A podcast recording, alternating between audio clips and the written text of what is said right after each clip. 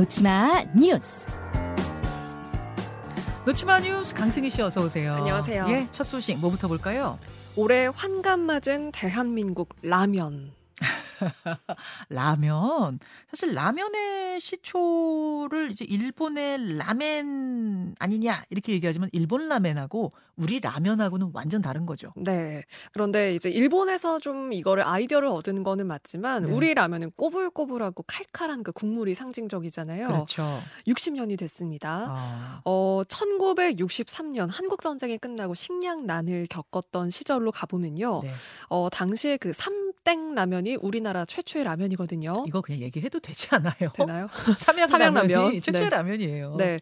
이 창업자가 식량난을 좀 어떻게 해결할 수 있을까 고민을 하다가 네. 어, 일본에서 이 기술을 라면 기술을 전수를 받고 라면 기계를 들여오면서 우리나라의 라면이 탄생을 하게 됩니다. 음, 그때 한 봉지 가격이 아마 10원이었을 걸요. 네, 맞아요. 네. 그때 당시 김치찌개가 30원이었다고 하거든요. 음. 그럼 라면이 굉장히 저렴한 가격이 맞죠. 음, 이렇게 그 라면이 사실 어려움의 상징이었잖아요. 네.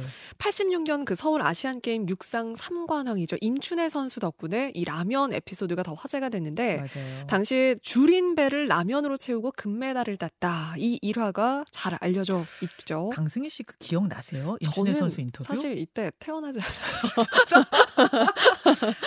아 그러시군요. 네, 아 네. 저는 생생히 기억나요. 어, 근데 저이 일화는 알아요. 아, 이거 네. 생생히 기억난다고 하면 안 되는 건가?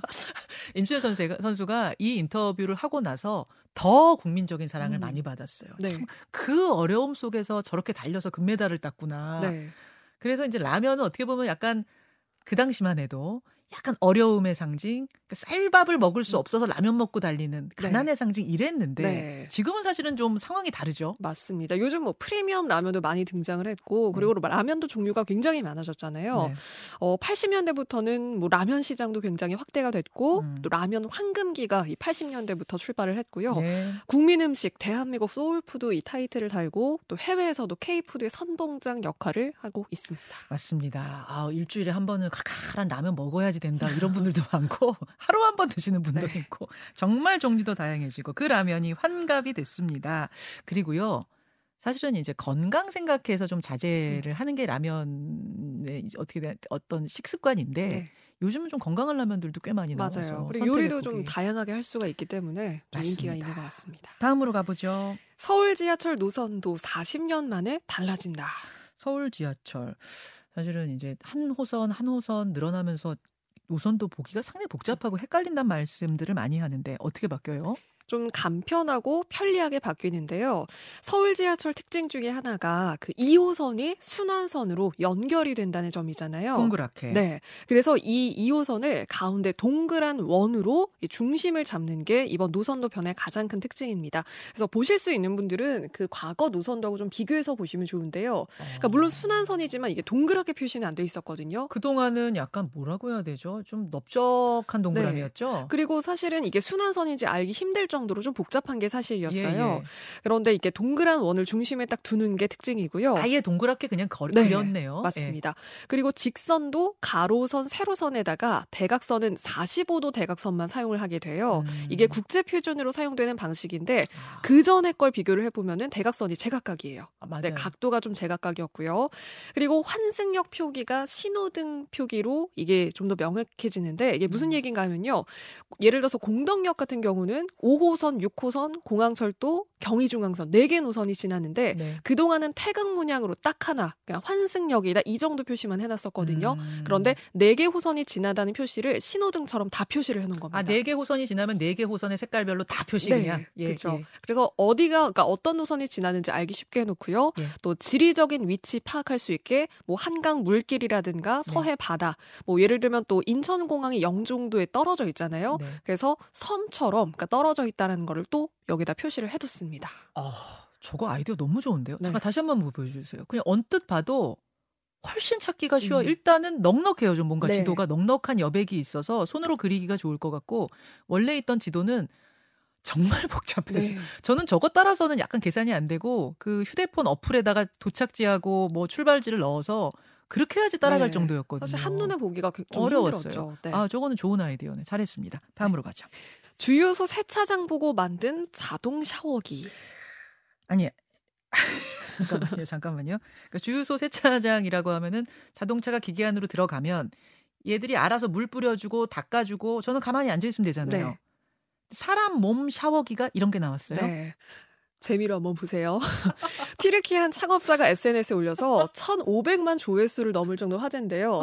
네, 좀 설명을 드리면 우선 사람이 등장을 하고 그 다음에 이 물을 일단 처음에 분무기가 뿌려주고요. 네. 그 다음에 옆에 양옆에 크리스마스 트리 같은 이런 뭔가 거품을 또 제거해주는 그런 장치가 막 거품도 제거를 해주고요.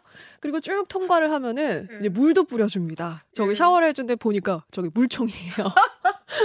물총이 딱 지나고 나면 이제 말려야죠. 예. 그래서 헤어 드라이기를 쫙 설치를 해놓고 어머, 어머, 이. 헤어 드라이기가. 또 말려줍니다. 아. 그래서 근데 또 이제 사람이기 때문에 세차는 여기서 끝나지만 사람은 옷을 입어야죠. 네. 나가려면 그래서 옷도 자동으로 입혀주는데 손만 끼면은 위에서 옷을 티셔츠를 입을 수가 있고요. 그리고 또 바지는 어떤 철봉 같은 데 매달려서 네. 그래서 바지가 스르르륵 입혀지게끔.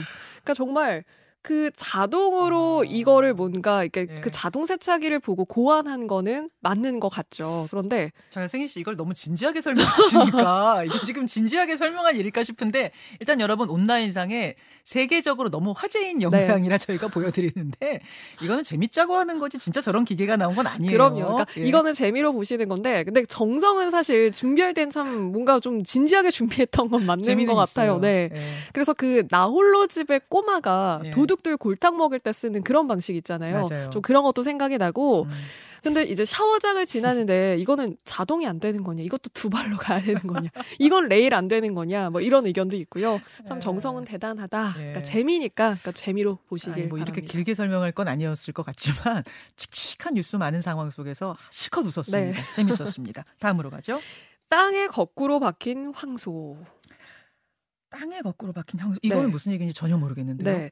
그러니까 난데없이 만화한 장면처럼요. 황소가 땅 속에 거꾸로 박힌 건데 네. 영국의 한 농장이고요. 동그란 구멍에 엉덩이가 하늘로 향하고 음. 머리는 땅 속에 거꾸로 박힌 채 황소가 발견이 된 거예요. 음. 그러니까 의문의 싱크홀이 생기면서 소가 모르고 여기에 빠진 걸로 보이는데 이 농부들이 황소 구조에 나섰거든요. 네. 황소가 워낙 무겁잖아요. 네. 트랙터를 이용을 해서 황소를 그 뒷다리를 묶어서 트랙터로 끌어올립니다. 아니 그왜 저렇게 된 건데요? 왜? 근데 이 싱크홀은 사실 어떻게 생긴 건지 여기서도 좀 확인은 아직 안 되고 있는데, 아. 그러니까 황소가 지나가다 농장 그냥 풀밭이거든요. 예, 예. 그러니까 여기 이렇게 쑥 빠진 걸로 그야말로 보이고요. 빠진 거군요. 네, 사실 좀 안타까운 상황이었는데 다행히 음. 황소가 건강엔 이상이 없었다고 아이고, 하고요. 다행입니다. 근데 또 화제가 됐던 게 황새, 황소가 구조가 되고 나서 네.